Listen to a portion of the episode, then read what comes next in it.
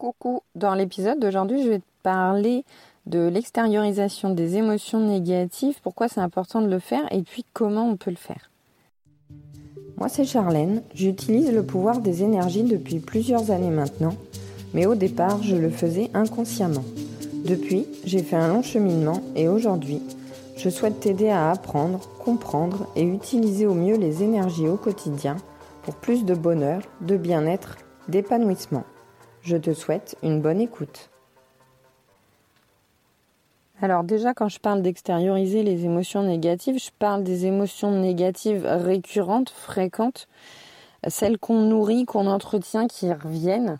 Euh, je parle pas de la peur quand on va sauter à l'élastique, évidemment, ça c'est une émotion ponctuelle qui ne va pas durer dans le temps et qui ne va pas euh, ressurgir. Donc ces émotions, elles vont se stocker euh, dans le corps astral et le corps astral, bah, il a une capacité limitée euh, à un moment donné. S'il est euh, trop plein, euh, bah, soit il va percer, il va y avoir des fuites, soit dans un premier temps, en tout cas, l'accumulation va engendrer un poids.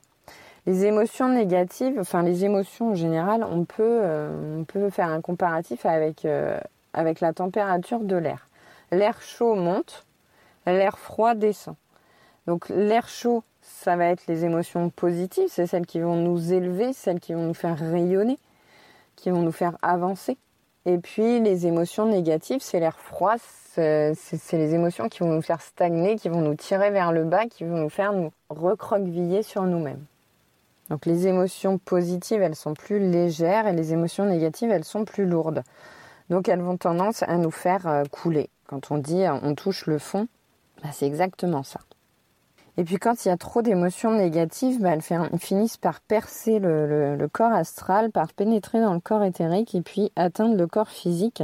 Et c'est là qu'on peut euh, développer des blocages déjà dans un premier temps, enfin au moins un blocage localisé qui va bloquer notre circulation énergétique. Et puis au fur et à mesure du temps, ça peut engendrer une maladie euh, en fonction de là où se situe le blocage. Bah, si c'est par exemple sur le foie, euh, bah, ça peut euh, engendrer une maladie du foie.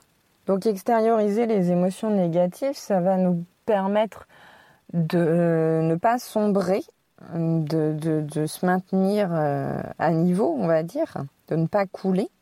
Et puis ça prévient, ça prévient l'apparition de maladies. Et puis l'extériorisation des émotions négatives, elle peut aussi permettre de les comprendre. Alors tout dépend de la manière dont on euh, extériorise les émotions, mais ça peut nous aider euh, dans certains cas à les comprendre. Et donc je vais t'expliquer comment tout de suite. Alors il y a plusieurs manières. Euh, là j'en ai listé un certain nombre, mais je pense que c'est pas les seules et qu'il y a d'autres façons de le faire. On va dire c'est les principales, celles que j'ai pu identifier. Donc il y a pleurer, simplement quand on pleure, euh, c'est des larmes qui coulent, ça sort, euh, on, extériorise son, émotion. On peut crier aussi. Alors j'entends crier, euh, crier le cri de soulagement, le cri pour se défouler, pas crier sur les autres. Pourquoi on crie parfois sur les autres? Quand on ressent une émotion négative. Alors ça peut être simplement justement pour décharger ses émotions négatives et se défouler. Donc on va crier sur des gens qui n'ont rien demandé à personne. Et puis quelquefois, ça va être crier sur quelqu'un parce qu'il nous renvoie à ces émotions-là. Euh, par exemple, euh, quelqu'un qui va agir d'une certaine manière, ça correspond pas à nos valeurs, ça nous met mal à l'aise ou ça nous frustre. Du coup, on, extériorise cette émotion négative en lui criant dessus. Mais souvent, on s'en rend pas compte sur le moment. Euh, c'est-à-dire qu'on n'est pas dans l'analyse de l'émotion en se disant, enfin voilà, on réagit en fait on, est dans la réaction et donc on n'analyse pas, c'est un réflexe. Donc on va se mettre à crier, ça va nous faire du bien sur le moment, et puis euh, mais ça va pas résoudre le problème parce qu'on n'aura pas compris pourquoi on l'a fait, pourquoi on a réagi de cette manière-là. Et souvent c'est que la personne nous renvoie une émotion désagréable et, ça en dit plus sur nous que enfin sur la personne qui, qui nous fait crier entre guillemets.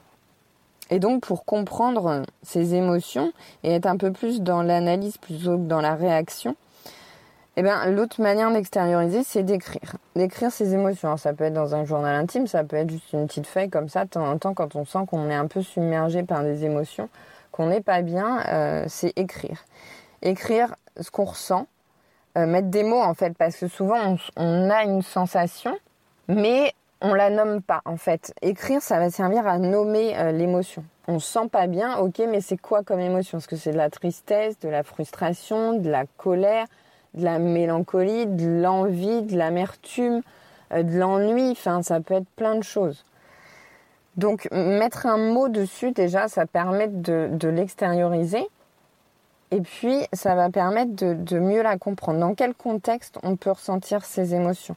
Donc, écrire le nom de l'émotion et puis comprendre, trouver, analyser dans quel contexte on la ressent. Et de là, on peut comprendre c'est quoi l'élément déclencheur, qu'est-ce que ça veut dire sur nous? Et comment éventuellement je pourrais faire pour euh, modifier la, source de cette émotion ou en tout cas ne plus m'exposer à cette source pour diminuer cette émotion. Une autre façon d'extérioriser, ça peut être de chanter, par exemple, une chanson dont les paroles euh, expriment vraiment ce qu'on ressent. Euh, la chanter à voix haute, pas dans sa tête, évidemment, ça permet d'extérioriser aussi et de se défouler. On peut danser aussi, enfin, tout ce qui euh, évacue de l'énergie, évacue quelque chose. Et enfin, on peut aussi extérioriser l'émotion en la transformant, en la transformant en quelque chose de positif. On transmute l'énergie euh, négative en énergie positive.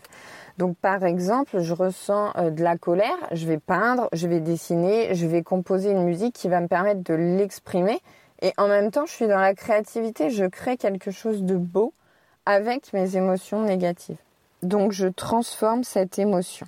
Donc voilà, extérioriser ses émotions négatives, c'est un peu comme une cocotte minute qui serait sous pression. Bah, de temps en temps, faut ouvrir la soupape pour euh, relâcher un peu, euh, un peu l'air, pour éviter d'exploser, pour prévenir les maladies et puis pour se connaître aussi un peu mieux. J'espère que cet épisode t'a plu. Si c'est le cas, je t'invite à t'abonner au podcast. Tu peux le noter avec 5 étoiles pour le faire découvrir à d'autres personnes. Et puis, tu peux me suivre sur Instagram, m'envoyer des messages via Instagram ou par mail. Je te remets toutes les infos dans la description de l'épisode comme d'habitude. Et je te fais plein de bisous et je te dis à dimanche prochain.